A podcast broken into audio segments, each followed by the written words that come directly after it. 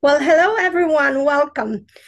And uh, in eternal reverence, joy, and gratitude, we'd like to give respect and uh, really like be so grateful for this incoming year because no matter how difficult situations had been in the last three years for most of us for all of us globally we continue we continue we persist because we got lots of work to do and we are really uh, honored to have Curtis Cost with us for the second time around. And, uh, you know, if I wasn't considerate for his time, I would have him all the time. But, you know, he needs to be shared with, to, with, uh, with other people and other platform because he's, he's been around in, in terms of knowing how dangerous and how ineffective vaccines, vaccinations, immunizations, the way they explain how we could be immunized has you know is to us. So it's been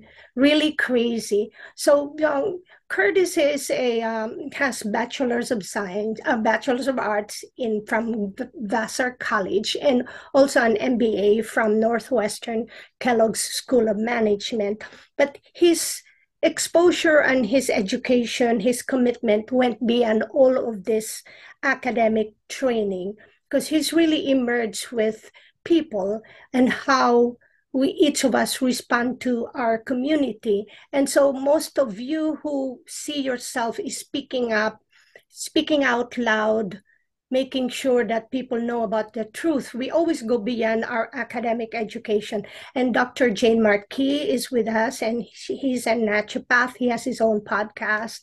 And also, uh, Roy is with us, Roy Colan, and he's in business and he goes beyond our our common background and i'm a holistic registered nurse and all of us created this pod, podcast in all different platforms and then came together. So for all of you there please help us continue to share this information share our podcast.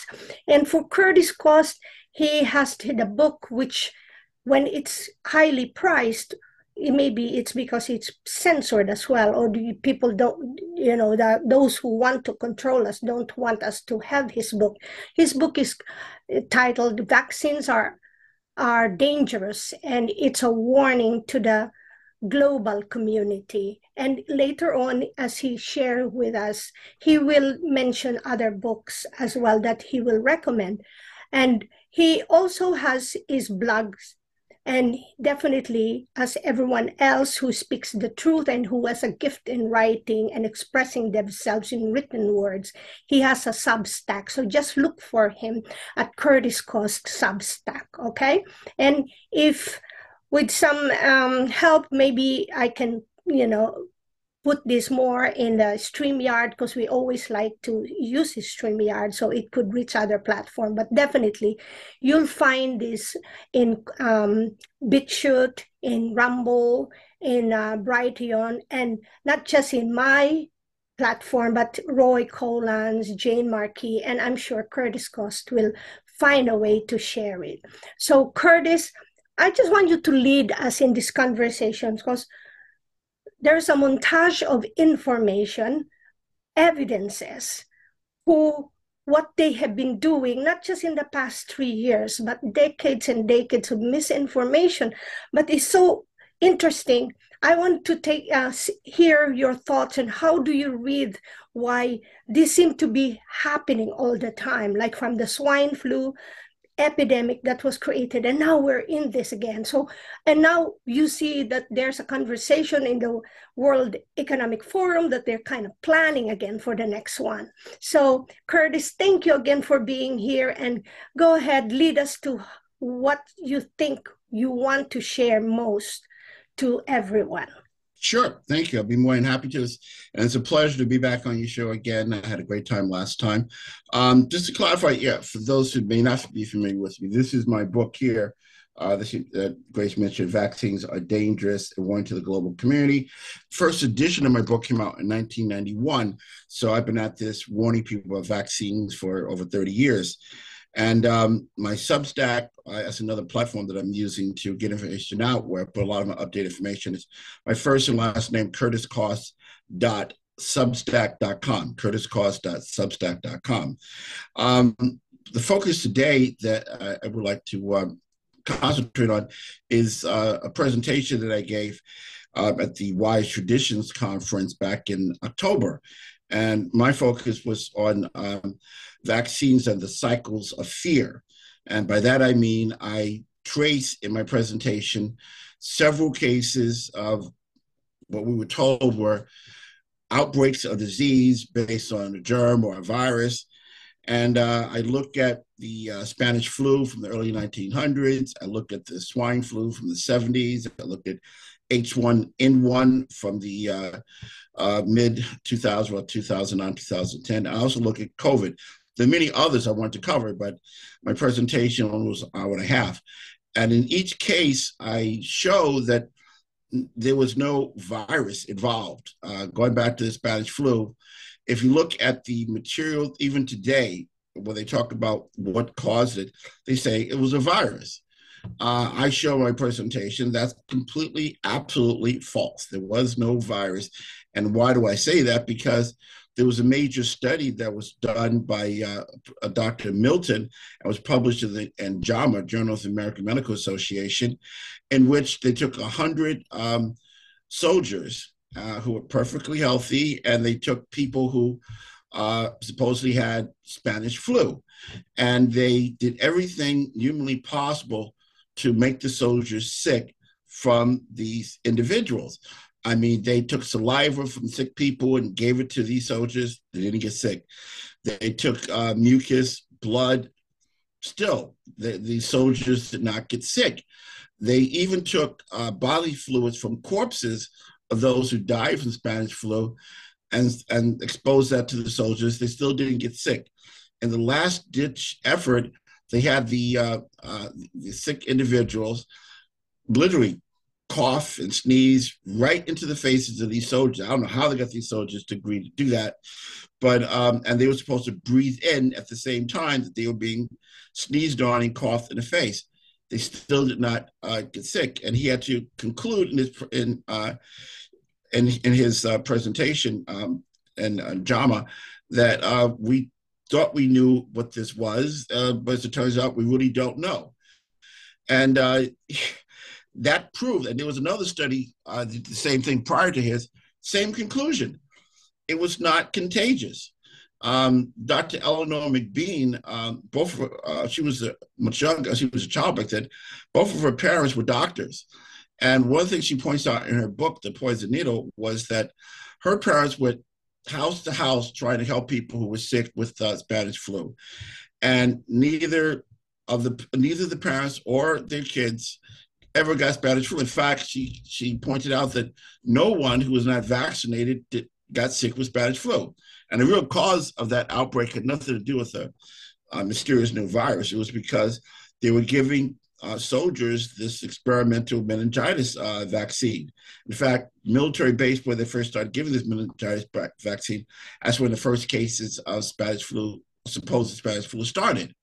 And um, as they continued to give that to other uh, soldiers throughout the country, they became sick. And um, on top of that, they started giving them uh, uh, all the other vaccines that they had stockpiles of. And then they started encouraging the public to start taking all of these experimental uh, vaccines. And that's when the public in general started getting sick.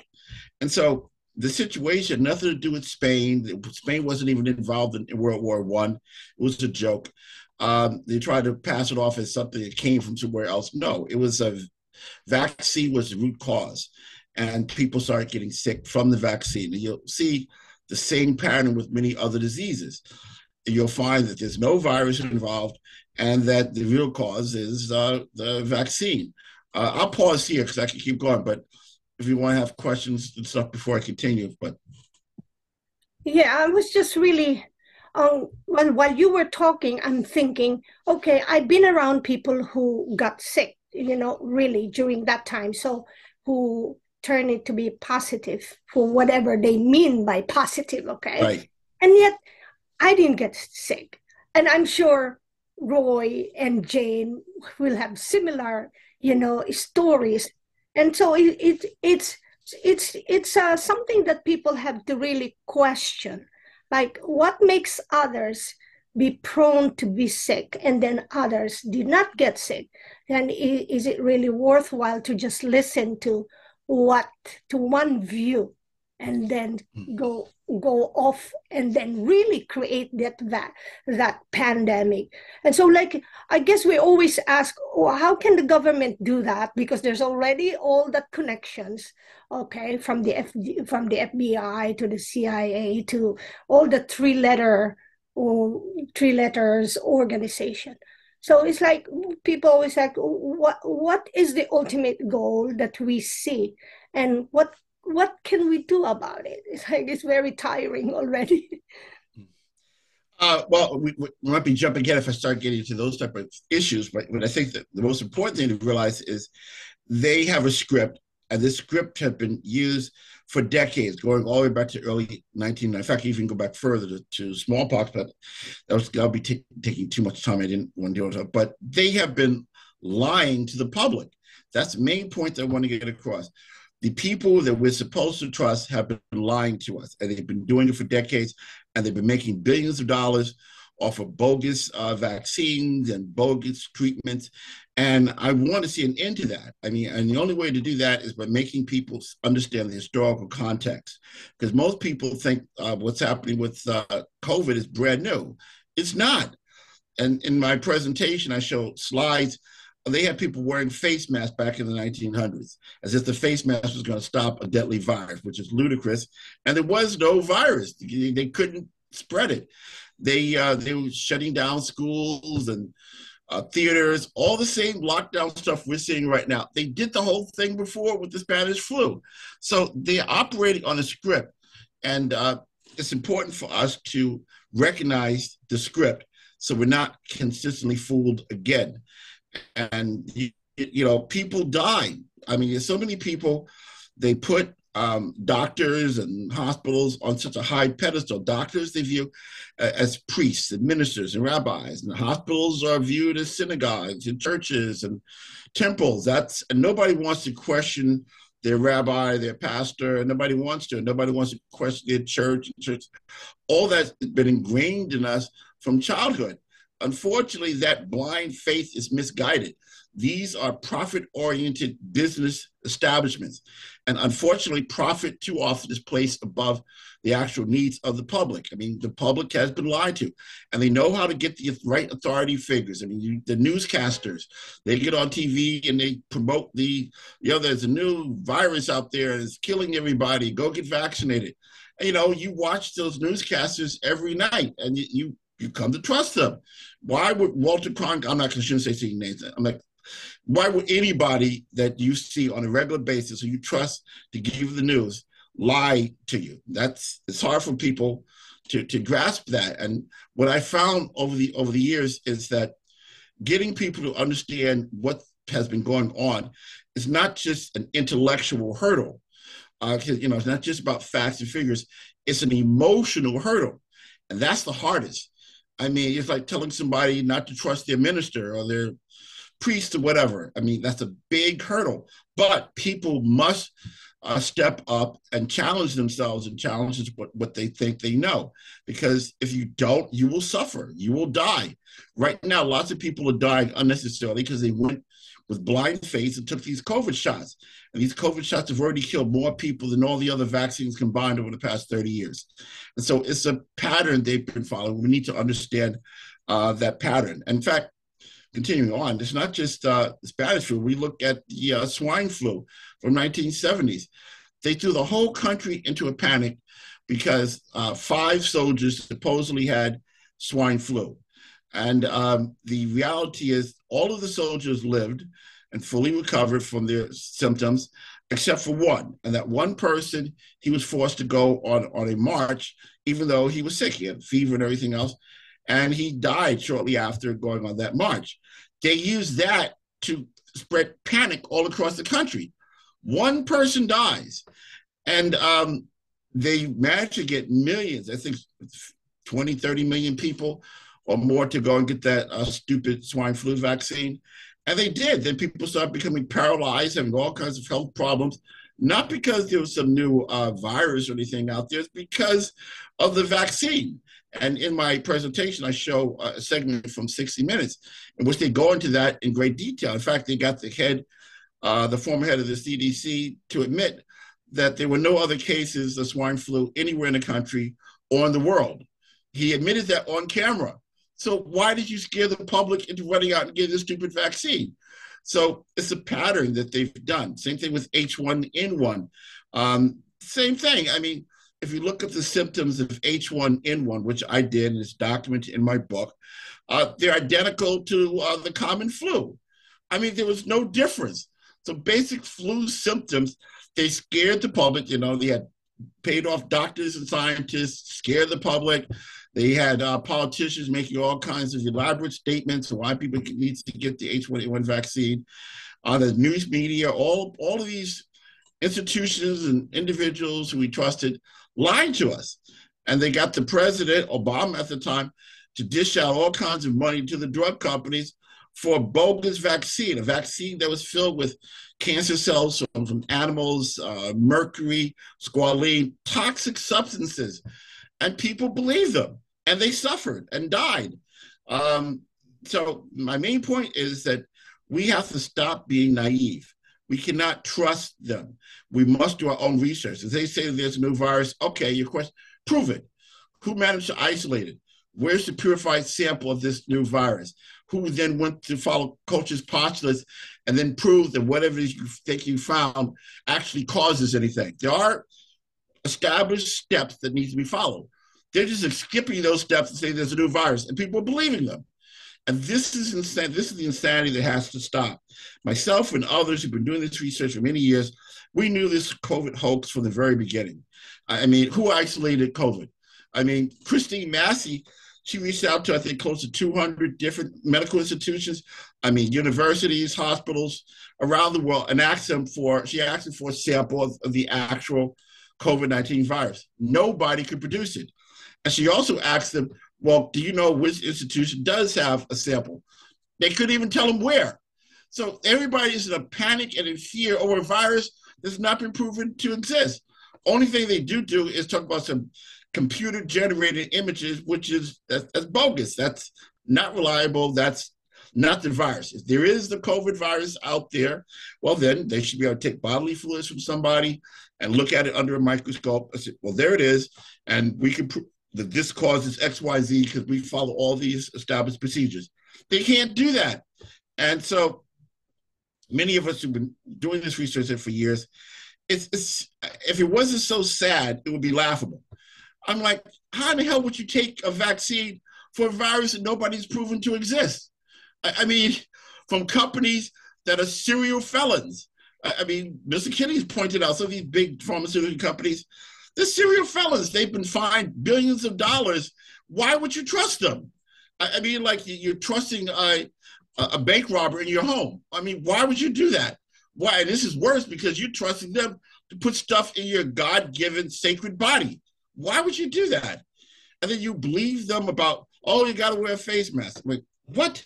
The box right here says the box that the face mask covered will not protect against COVID, will not protect against viruses.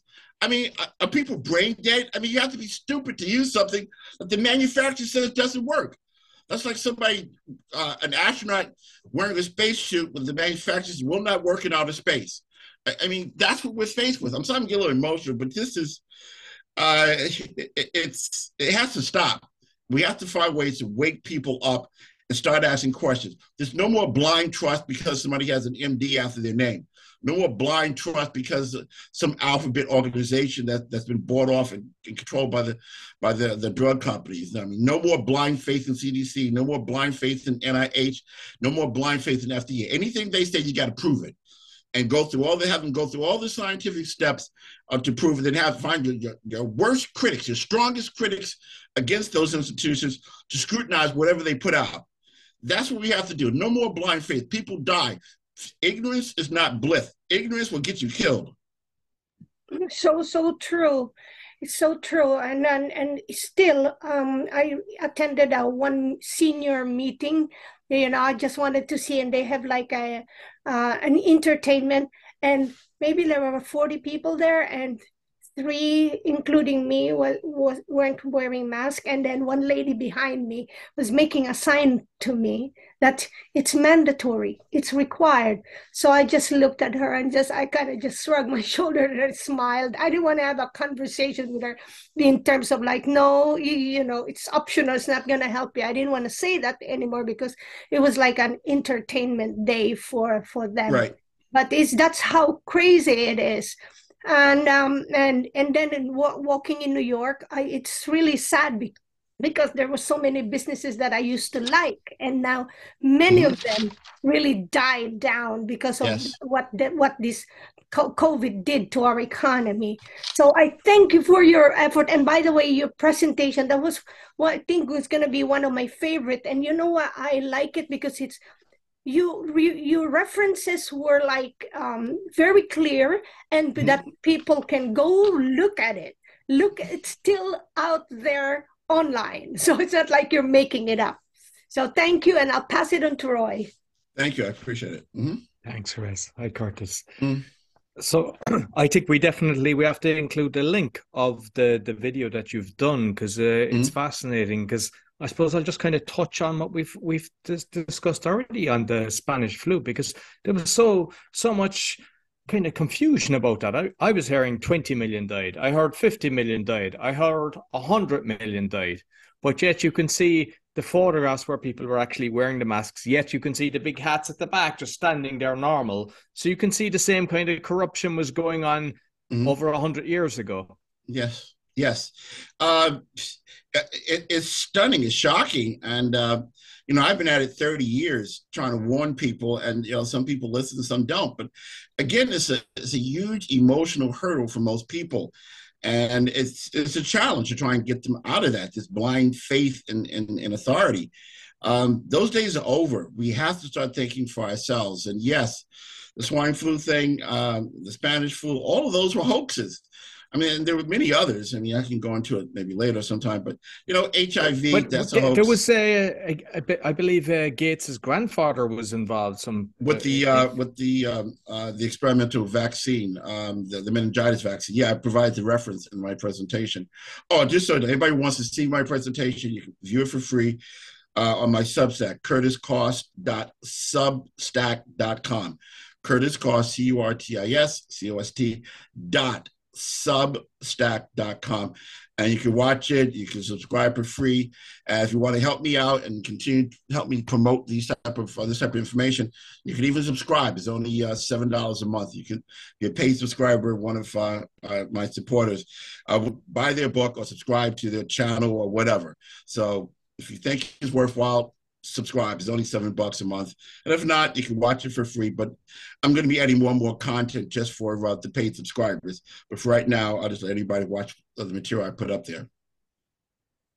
And with the because the 1976 commercials because there was a there was a lot oh, yeah. on that but but basically like there was one part that was like a famous person i don't know were they act, an actress or whatever but they were basically claiming that she had right. got Mary vaccinated and when she was interviewed, right. she wasn't. And I mean, there was a lot of that going on as oh, well. Oh, yeah. In, the, in the last few years. Those commercials that I uh, showed in my presentation, they were very effective. I mean, I, I, I couldn't help thinking that if I didn't know what I what I know, I would have fallen for it. Those commercials, they were very emotionally impactful.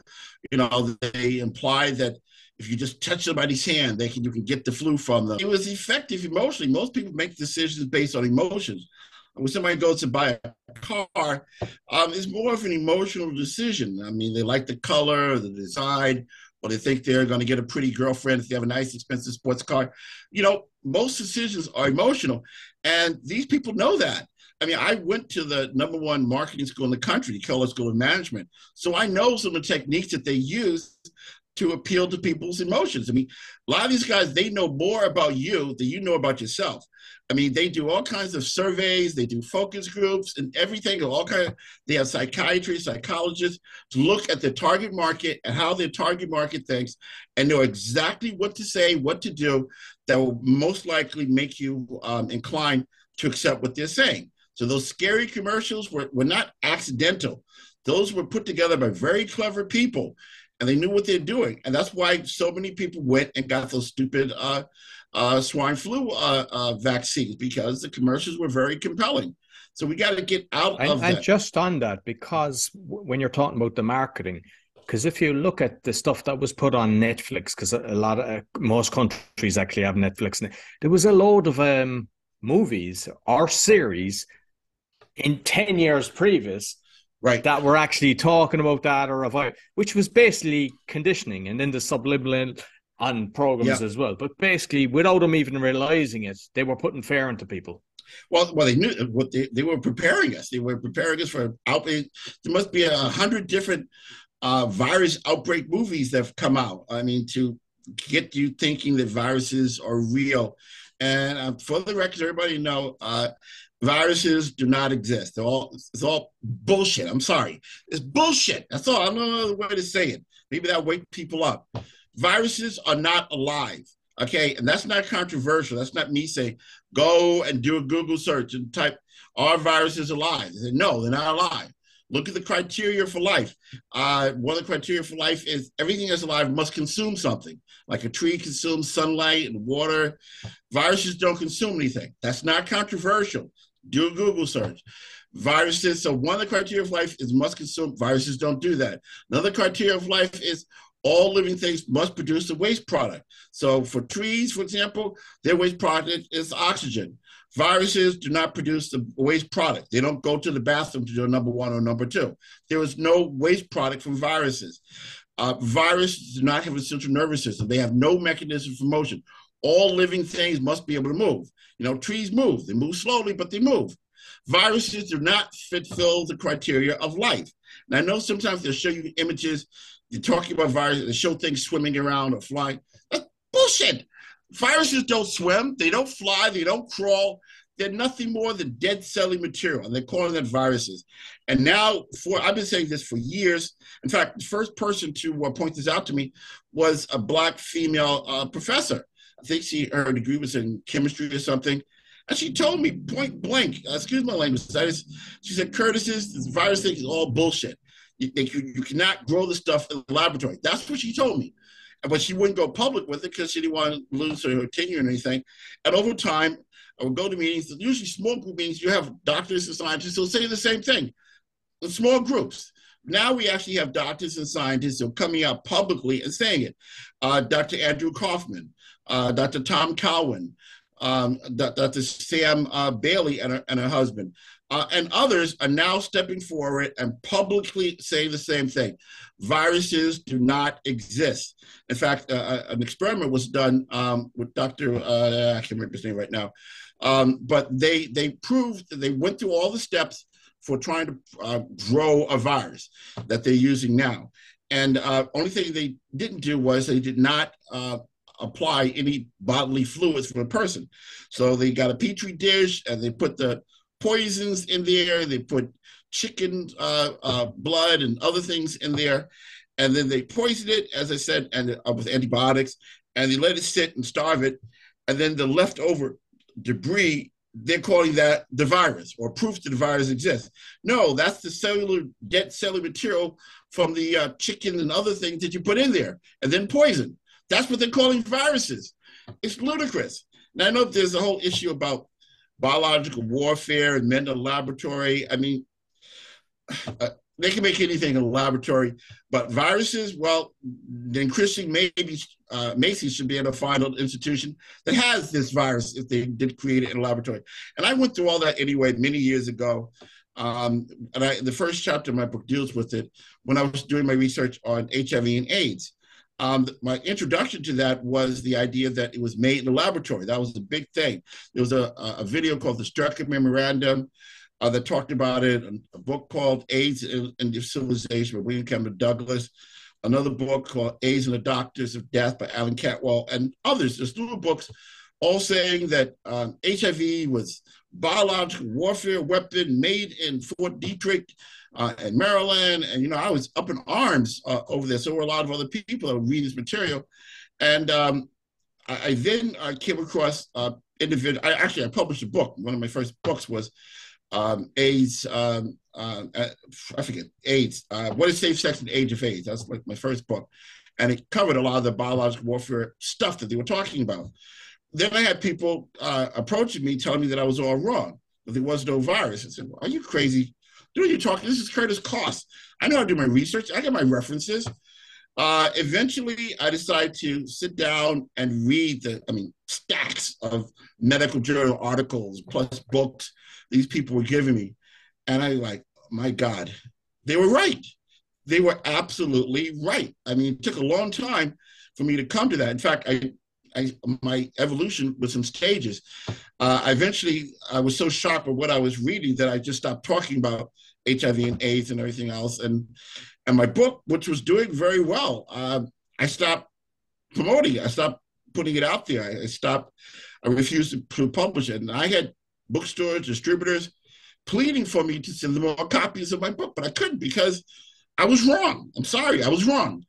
And um, then, uh, as I did more research and things over a period of years, eventually, in my uh, uh, second edition, which came out in 2010, I uh, devoted the first chapter to my uh, new understanding about HIV being a hoax. In fact, I even have a quote from Dr. Uh, Luc Montagnier, the uh, scientist from the Pasteur Institute, in which he was interviewed, and he admitted in this interview that his team never succeeded in obtaining a purified sample of HIV. Now, here's a guy who's credited with discovering HIV, admitting publicly in an interview that he never succeeded in doing that. Uh, and so, this whole thing of biological warfare, okay, maybe I haven't done, done the in depth research, but I've seen this before. Uh, so the HIV was not meant in laboratory. The thing that'll kill you if you take uh, any vaccines for it or things.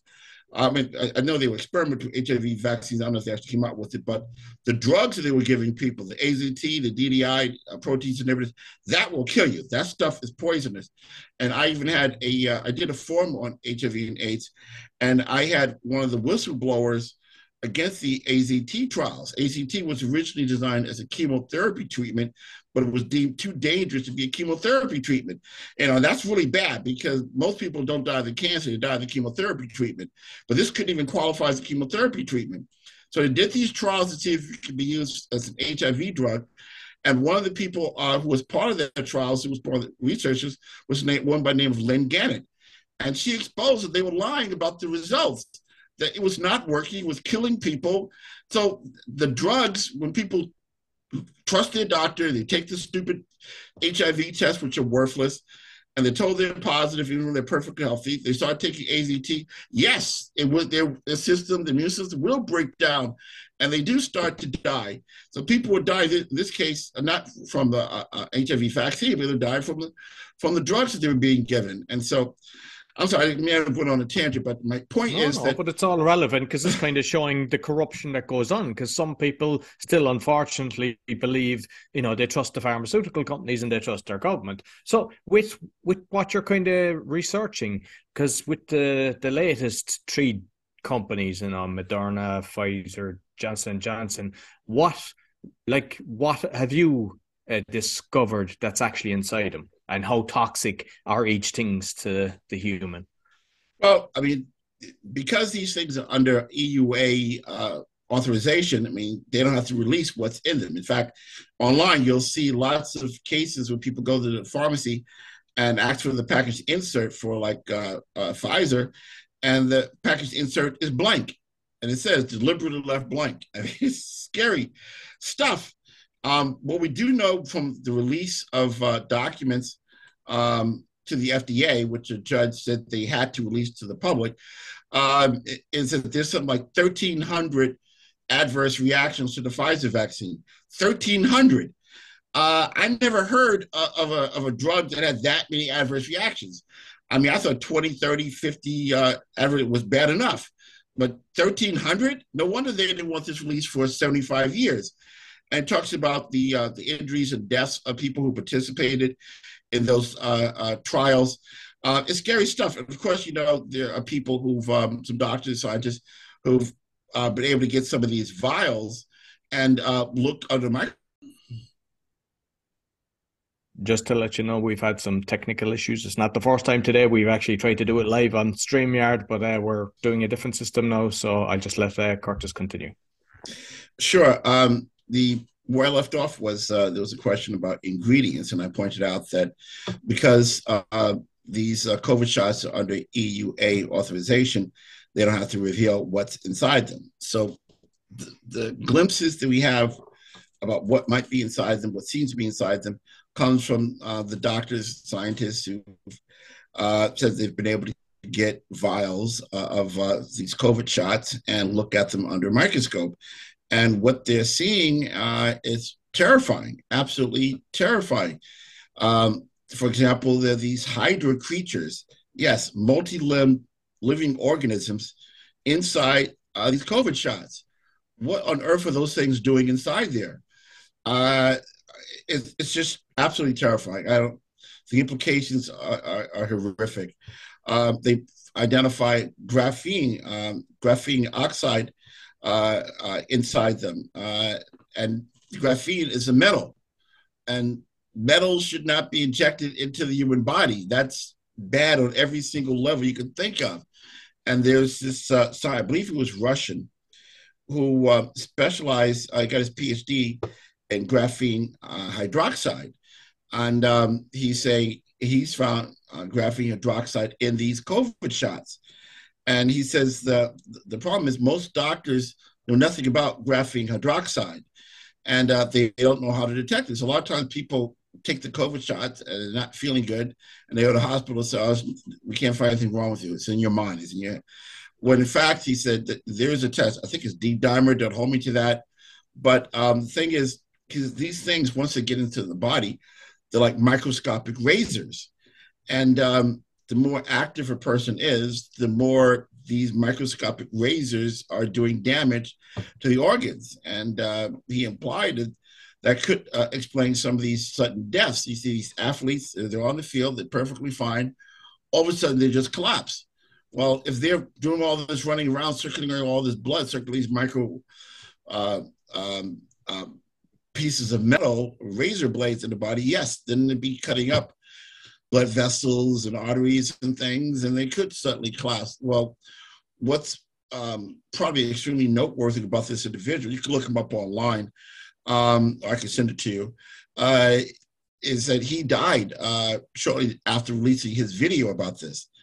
I don't know, week, two weeks later, and the, the stories are conflicting, but apparently he was beaten to death, uh, according to some of the accounts. So, what he was saying uh, uh, needs to be looked at very carefully. So, a lot of bad stuff basically in the vaccines, and this is only a tip of the iceberg. And in fact, um, the many who say, and I'm inclined to agree, that this whole COVID thing was planned many, many decades in advance. Why would I say that? Well, go look up the uh, this opening ceremony for the 1992 uh, Olympics in Barcelona. Just look it up, and you've got to see the symbols that we see now. The spike proteins, um, the Hydra creatures, all, all these and other sim- uh, symbols that we all are familiar with right now within the Olympics uh, opening ceremony in Barcelona, 1992. go look it up. And um, so the implication is that this stuff has been planned for a very long time. And there was another Olympics that was done uh, in England, I don't remember the exact year, in which they showed uh, a lot of other symbols that we became familiar with during this whole COVID thing. I mean, doctors and nurses dancing in the hallways. It's right there in the opening ceremonies of this Olympics that was held in, I believe it was England, and many other things. So, for those who research um, the ultra elite, I guess I might call them, what it seems like part of their code that they have to tell us what they're going to do to us before they do it. And uh, we saw that with 9 11. There was all kinds of references to 9 11 in movies, cartoons, and all kinds of things long before it happened but nobody picked up on it because why would you? Who could imagine that had some implication for what happened? Uh, so apparently they have a, a code where they have to tell us what they're going to do before they do it. And maybe they feel that absolves them from their actions. I don't know. But the reality is the Barcelona Olympics is real. Uh, anybody can watch. In fact, since I've announced this, uh, you might want to go if you, you find it and save it to your computer before it's deleted. But it's it's right there for all to see. So the bottom line is that the stuff in the vaccines is bad. Uh, all we got to do is look at the statistics from theirs. I mean, I don't know the latest numbers, but it's it's skyrocketing, and um, it's in the hundreds of thousands and millions, depending on what numbers you look at in terms of deaths versus injuries and things. And um, overall, the uh, the death count from the uh, uh, COVID shots is um, like higher than all the other vaccines, all the death counts of all the other vaccines over the past 30 years. And I, in my presentation, I include uh, some of those charts. This is the most dangerous vaccine ever. And I warned about that before the vaccine ever came on the market. I was warning this is going to be uh, something that's going to have the potential for killing large numbers of people. In fact, I did a show with uh, Dr. Andrew, uh, no, not Andrew, um, can't remember his name right, right now, but one uh, scientist, and um, I said that I felt that this could uh, potentially kill billions of people. It occurs, no, not billions, maybe uh, millions. Dave Rasnick, that was Dr. Dave Rasnick, PhD, and not maybe not billions, but maybe hundreds of millions. Short while later, a few weeks later, he came back to Curtis. You know, I think you're right. Unless we could do something, this thing can wipe out billions of people potentially. So the stuff in the vaccine is very bad. We have wide range of adverse reactions. You get the heart conditions, people having uh, rashes all over their bodies, uh, uh, women having uh, uh, really uh, abnormal menstrual cycles. the the stillbirths and things are skyrocketing. They've even gone so far as taking the deadliest vaccine ever and giving it to pregnant women. I did a show with Dr. James Thorp and Michelle Gershman uh, who's a nurse, and they went to great details on the horrors they're seeing being done to pregnant women. And it's something that boggles my mind. I mean, there's a certain level of evil that's hard to comprehend. Who in their right mind would want to give the deadliest, dangerous vaccine ever to pregnant women? I mean, you know, you normally think pregnant women are supposed to be protected. You, you know, that's our duty as men and as a society it takes a, a level of evil that's hard to comprehend that want to take a toxic mixture like this and give it to a pregnant woman, harming the pregnant woman and the uh, the baby. That interview I did is also on my Substack, curtiscost.substack.com, which you can all watch for free. And if you want to be a paid subscriber to support my efforts, great. It's only seven bucks a month, but it's there, Dr. Thorp. Uh, so, in a nutshell, it's the stuff in those COVID shots are bad and we only have a small idea of just how bad. In fact, one doctor, very prominent doctor, I won't give his name, uh, but we had a private conversation, and I was asking him about just how dangerous is the vaccine? What's the far-reaching implications? And he said, point blank, Curtis, um, we will not be able to assess the full range of damage in our lifetime. That sent a, sent a chill down my spine. He said, we're not going to be able to figure it out in our lifetimes. So I tell you how bad that is. I'm not even talking about yet about transmission. Uh, that is passing uh, people get the uh, making other people around them sick, especially in the short term after being vaccinated. So this stuff is bad all around. I mean, I have I know a woman who's a lactation uh, specialist that is helping women produce milk. She said they, the women cannot produce some milk anymore. The ones that take the COVID shot, they're not producing milk. I know another woman who's a specialist in helping women get pregnant. She told me that her success rate prior to COVID was 60%. Now her success rate, since people, women are taking these COVID shots, is down to 20% success rate helping women get pregnant. This is an attack on reproduction. Men are having all kinds of performance problems uh, since uh, getting these shots, and so it's bad stuff all around. It's a, it's a witch's brew. It's worse than rat poison. At least we know what rat poison is and try and deal with it. We don't know all the stuff that's in this, and the implications are horrible. Mm, excellent. And uh, just regarding why they tell us, apparently it's they believe in karma, and that's why they tell you. And then it's on you. So even on the NIH, if you actually find the right areas, it tells you the whole thing was a farce and they manipulated the media and everything and everything they're doing. So it's out there, but people don't believe it because it's in clear sight. But listen, Curtis, thank you very much. And uh, I'll pass you over to Jane. Thank you.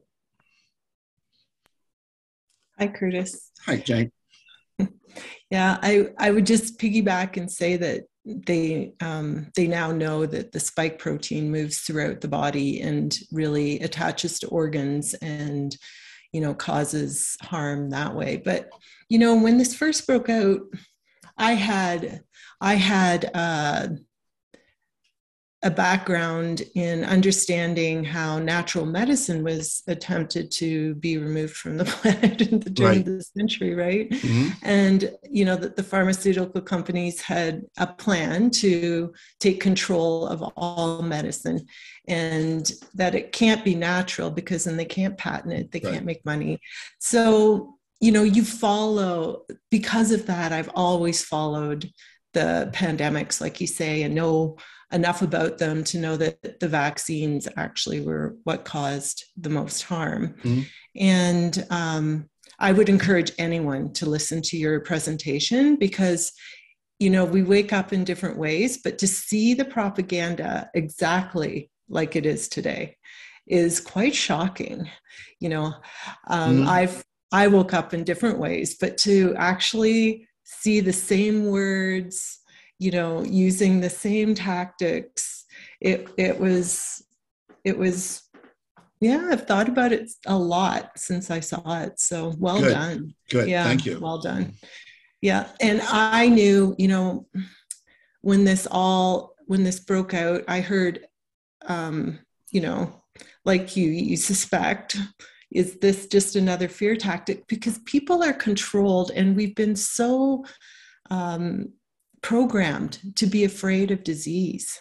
Mm-hmm. And like you say, to give away our power to um, MDs, doctors, uh, government, and just blind faith. And I said to myself, this is a pandemic of blind faith. And then knew that most likely there would be something to follow that, that would be the cure, right? Yeah. And but immediately went and found out like uh, another great source of information is dr tenpenny mm-hmm. and she did a, she could find all the research on rna vaccines because it's all there the 20 mechanisms of harm that grew into the 40 mechanisms of harm and uh, I, I did both of her seminars Mm-hmm. Uh, absolutely, no blind faith here. And um, I was like, no, this is emergency, and and if there's even one of those mechanisms of harm, it's really frightening. So yeah, just mm. I would just say, I mean, that's why I started my podcast too, because I believe that we're in a pandemic of giving away our power and that we need to take that power back and do our own research and do our own thinking. And that's the most important message of all. And it doesn't matter what disease it is, you know, mm-hmm. it's like, take your power back, people. Yeah, people have, I think it's important for people to have confidence in the ability to do some basic research. You don't need a PhD to understand a lot of this, this information. In fact, people are in a more fortunate situation right now than I was in 30 years ago because I have to do research the old fashioned way go to the library, go through all those stacks and go through all those mm. medical journals and have my dic- medical dictionary right next to me. You don't have to do that anymore. I mean, all you got to do is like, you know, in my case, for example, go to curtiscost.substack.com there's a lot of information. I deliberately try to make things easy for people to follow because you said you know it was pretty easy, right? My presentation uh, to, to, follow, right? It, it, that's not by accident. I'm pretty good at writing and communicating, and so that's the way learning should be. That they what they medical science often does is they want to throw all kinds of technical Latin terms and really scare you, and you're like, I'm too dumb to, to look. No, no, no. We have Children's Health Defense website. You've got Del Bigtree's uh, the Highwire website. All these websites, one among the things that they do is not only do they have uh, in-depth information, it's presented in the way that the average person can readily understand it. So you don't need a PhD. Right now, all you need is your computer or your phone. And you can go to these websites. You don't have to absorb everything in one day. You know, a little bit here, a little bit there.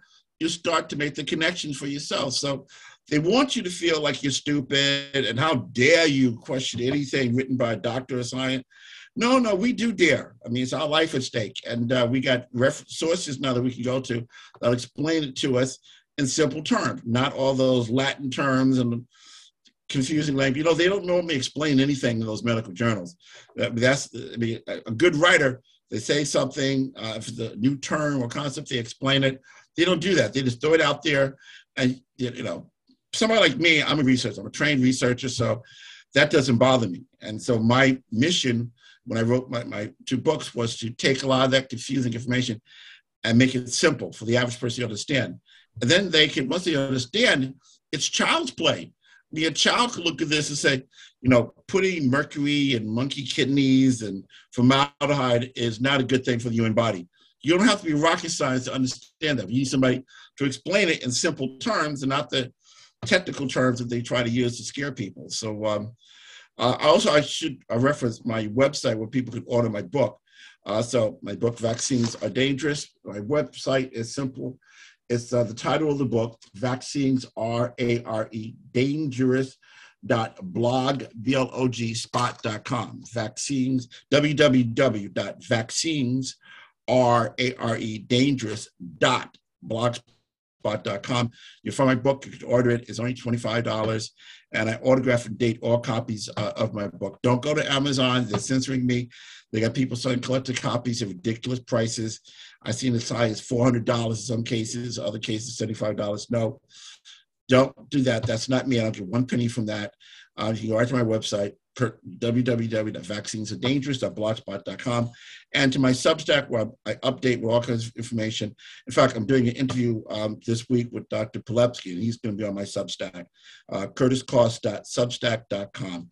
And uh, the, the thing that I think everybody here on the panel and everybody who hears this, you now have an obligation to take this information and share it with your networks. Your networks on Facebook, Twitter, whatever, um, whatever you have, your Substack, whatever you have, you got to get it out there. We got to wake people up because they are going to do this again. They've already had uh, a meeting, um, the, scenario uh, 2030, I believe it is. They're going to do it again. I mean, they figure, well, that's stupid. Hell, we should have a pandemic every year. We, we can't let them feel that feel that comfortable anymore. They can't continue to think that we're just that stupid, like naive children. And they don't need all of us. I mean, yeah, there's always going to be the 5% of us or so who are aware, but they're looking at the numbers. Well, 5% know the truth, and the 9%, 5% don't. We can make money out of this. No, the other 95%, we got to wake them all up and start thinking for themselves. Yeah. Mm. I mean, I it is a pandemic of fear and blind faith for sure. I, I remember uh, trying to at least tell people to do your research. And this one friend posted this on Facebook. She posted this thing. I, I trust what's in my aspirin. I trust what's on my grocery shelves.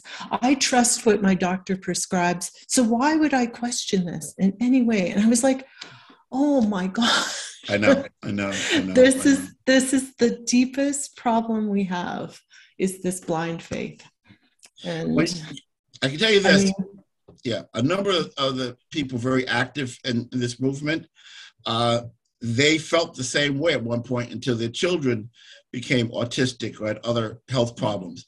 Uh, so people will wake up uh, either the either the easy way, which do some research before you take some drug, especially a drug coming from companies that are serial felons have been forced to pay billions of dollars for lying um, and causing harm.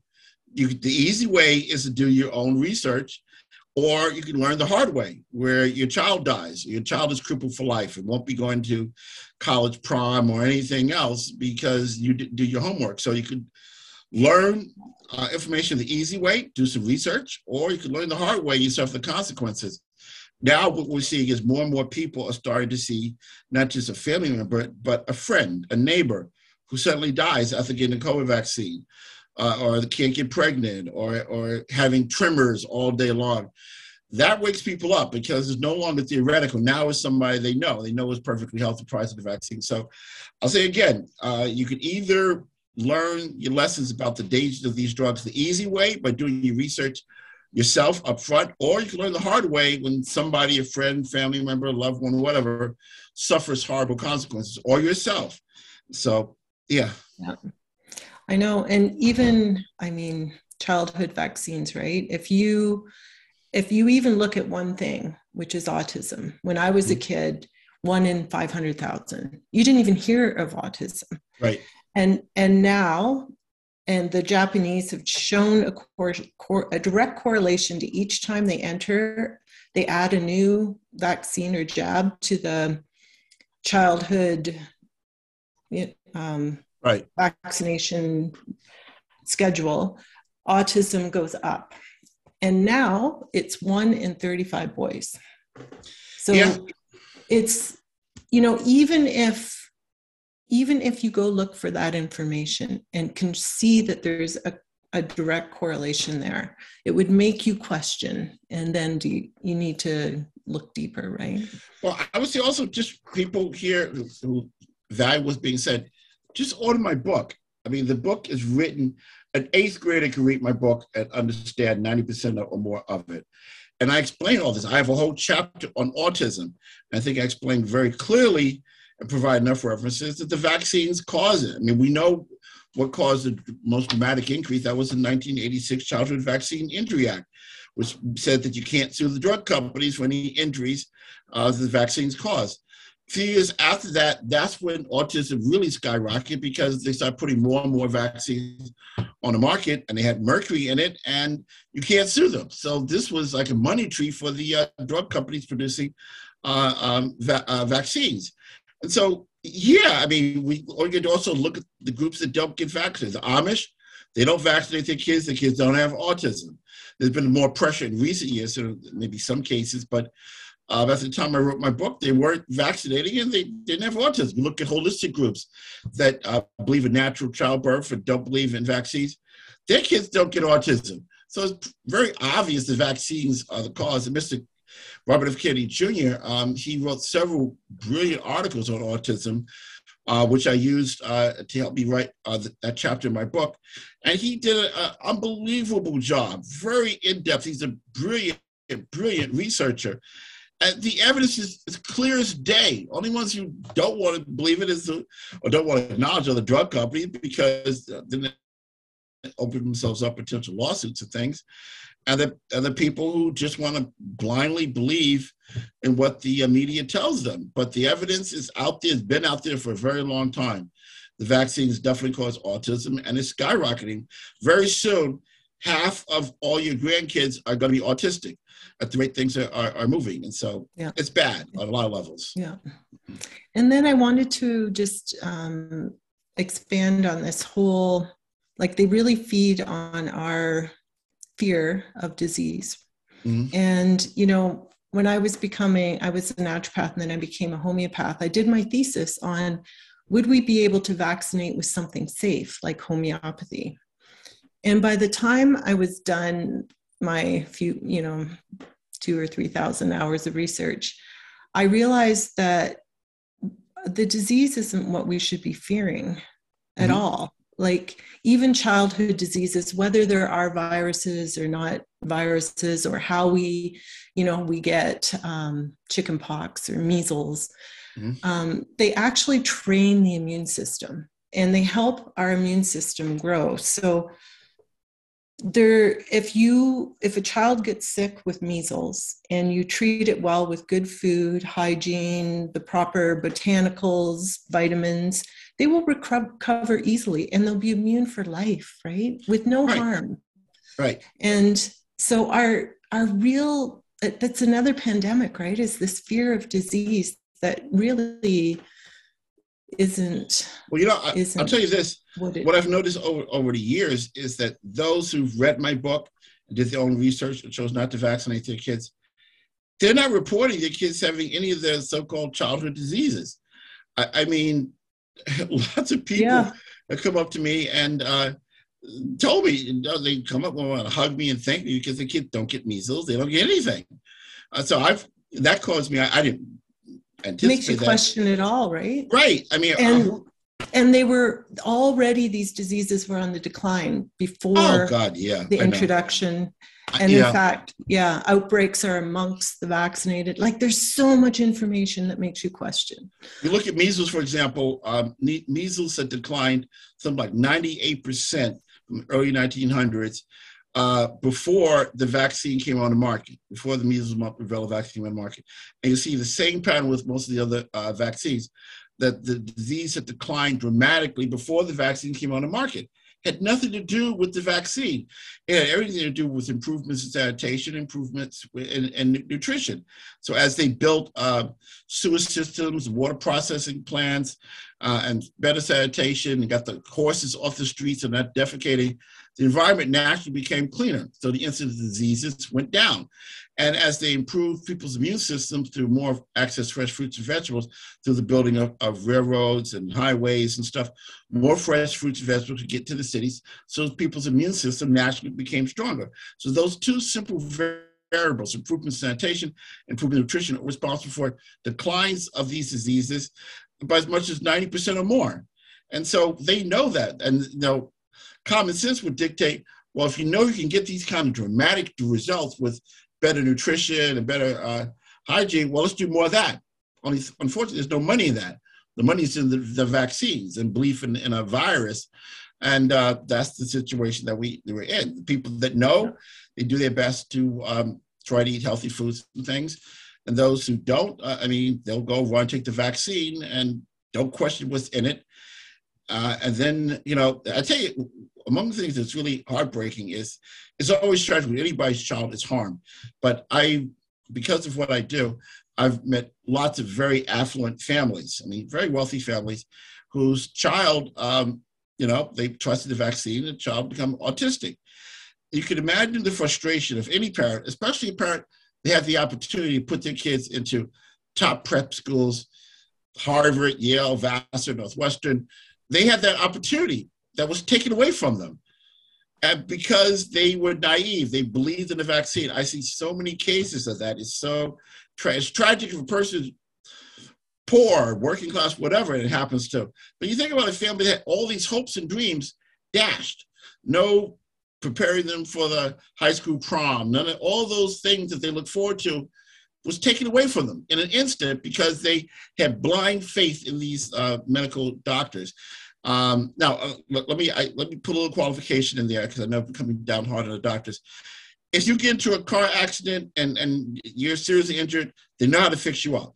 There are situations where they do save lives. There are good doctors who do the best that they can.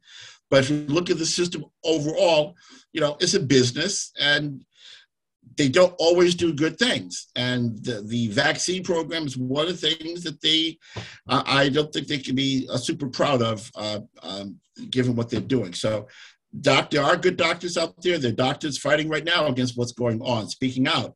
And there are doctors who save lives. So I'll say there are good doctors, and there are those who, you know, they go along with with, with the program. So you got to keep that in mind. And step stepping into that situation means you have to be very careful. You, you got to do your own research before you do. As far as COVID, don't go taking those stupid ventilators. Those ventilators are death traps. Over 90% of people on the ventilator, they die. But because of the CARES Act, as I pointed out in my presentation, uh, these hospitals get a check of like $39,000 for every time they put somebody on a ventilator. So there's a big incentive to put all kinds of people on ventilators. We need to ask questions. Some of these hospitals, you go in, they don't let you see uh, family members or friends, nothing, which means they can kill you and get away with it and make profits off, off of your death. I mean, so we got a question before you go to hospital, you should find out what their policies are. If you go in and you decide that you want to get out, you need to know you can get out. Uh, and you need to know that you can decide what procedures you want done and which ones you don't. We're not living in a time anymore where we can blindly trust the medical establishment. The medical establishment overall is a business, it's a profit oriented business. And unfortunately, people do die in that kind of situation where profits supersede the uh, health and safety of their patients, even though they took an oath to do no harm. Yeah. Yeah. And um, informed consent is one of the basic, you know, underlying platforms in, in medicine. And no one has informed consent when it comes to this new experimental vaccine. And they changed the you know the whole the whole rules on pandemics yeah. that it could be based on testing rather than on actual cases. Yeah i know. Mm, I know 10 years before right? So you just question everything. Yes yes absolutely. Yeah.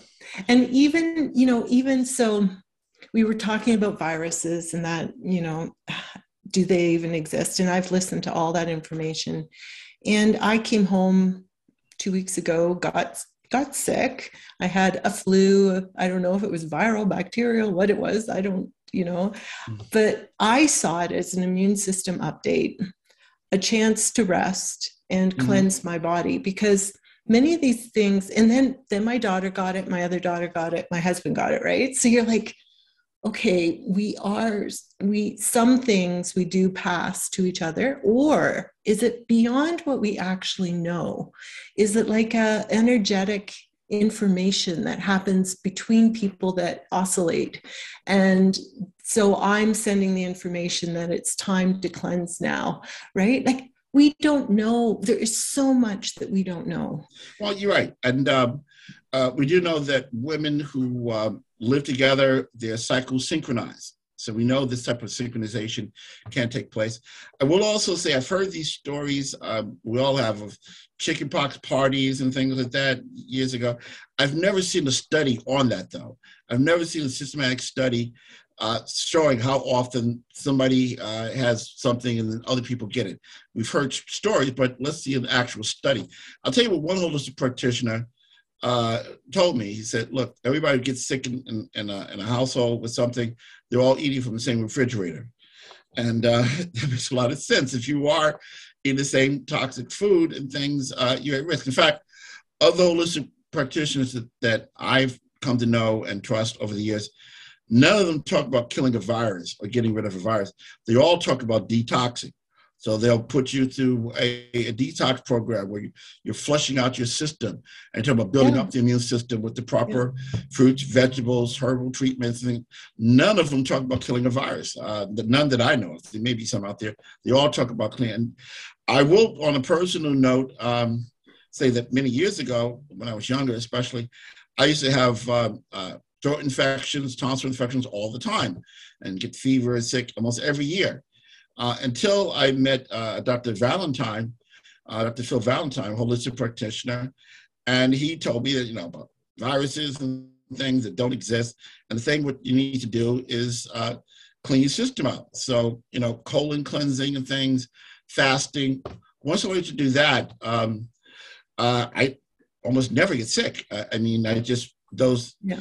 Uh, throat infections they just went away, and I had uh, some things happen in my life, and I know I gained some weight, had car accident and stuff like that, and I'm working on all those other things. But the bottom line is, I really get sick. I, I do cleanse and things, and um, yeah, losing weight is very, very important. But keeping your body cleansed and realizing you don't need to be afraid of viruses and germs. I mean, a lot of holistic practitioners argue against that. What you do need to worry about is what you're eating how often are you eating organic fruits and vegetables, non-GMO organic fruits and vegetables? That's where your focus should be. Um, how how much water are you drinking each day? How much sunlight are you getting uh, and vitamin D from the sun? Those are things that holistic practitioners told people to focus in on, and that's how you get better, not by uh, taking a whole bunch of antibiotics, taking a vaccine, and worrying about a virus. You want to get better, clean your body out. Um, in fact, I learned from Dr. Valentine and some other really strict holistic practitioners. He said, there's only uh, one disease in the world. I said, well, really, what's that? He said, uh, constipation. the more I thought about it, the more sense that it makes. I mean, your colon is constantly congested, things get backed up, and you what we see when we see manifestations of diseases, you know, skin rashes, coughing, things like those are all desperate attempts on the part of the body to get rid of excess toxins is like a, a toilet that overflows. Um, yes, um, you can take them up and clean up the floor after the toilet uh, overflows. But as soon as you flush it, it's going to overflow again if you don't get rid of the problem that's causing it to overflow.